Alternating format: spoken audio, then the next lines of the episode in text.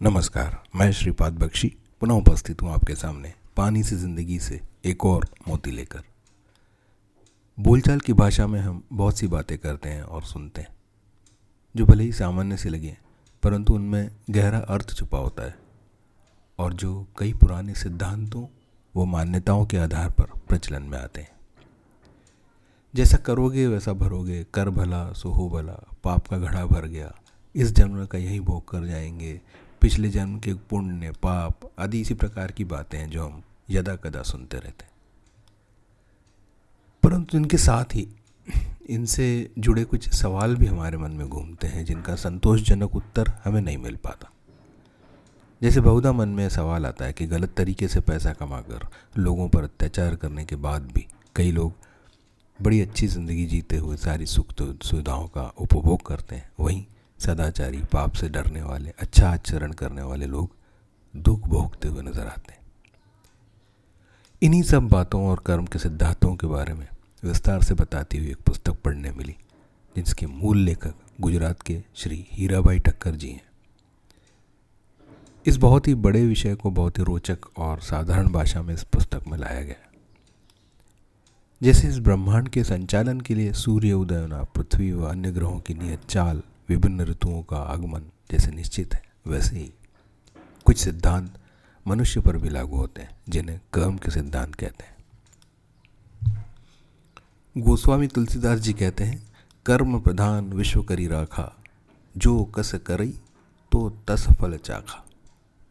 कर्म सिद्धांत के पालन में कोई भी गड़बड़ नहीं होती। प्रत्येक किए हुए कार्य का फल मिलता ही है। इनको तीन भागों में बांटा गया है। नियत या क्रियमान कर्म, संचित कर्म और प्रारब्ध कर्म। क्रियमान या नियत कर्म वे हैं जो हम रोज़ करते हैं और उनका फल भी तुरंत मिलता है। जैसे पानी पिया, प्यास बुझ गई, खाना खाया, भूख मिट गई, नहाया, शरीर स्वच्छ हुआ, इत्यादि। संचित कर्म वे हैं जिनका फल तुरंत नहीं मिलता, परंतु जब तक वे फल नहीं दे जाते, तब तक साथ नहीं छोड़ते। जैसे आज परीक्षा दी, कुछ दिनों बाद परिणाम आएगा। आज किसी को गाली दी, उसने दो दिन बाद आकर झापड़ मारा, इत्यादि। ऐसा माना गया है कि ये संचित कर्म अगले जन्म तक भी आपका साथ नहीं छोड़ते, फल देकर ही जाते हैं। जो कर्म जमा रहे और जब वे फल हमें देते हैं, उन्हें प्रारब्ध कर्म कहा गया यहाँ एक और बात साफ़ की है कि बुरे कर्म और अच्छे कर्मों का कोई जोड़ घटाव नहीं होता।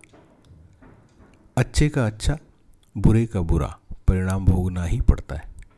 इसलिए जो लोग आज सुखी हैं, उनके अच्छे कर्मों का फल भोग रहे हैं, जो दुखी हैं, वे बुरे कर्मों का। जब ये भोग समाप्त होंगे, तब संचित कर्मों के अनुसार फिर फल मिलेंगे। इसलिए कबीर जी ने तो बड़े सरल शब्दों में बताया है, कबीरा तेरा पुण्य का जब तक रहो भंडार, तब तक अवगुण माफ़ है, करो गुना हज़ार। किए हुए बुरे कर्म याद नहीं आते, परंतु इनके फल मिलते हैं, तब याद आ भी जाते होंगे शायद। समझदारी तो इसी में है कि आज पर ध्यान दिया जाए, बुरे कर्मों से बचा जाए और भविष्य सुरक्षित रखा जाए। जय हो, नमस्कार।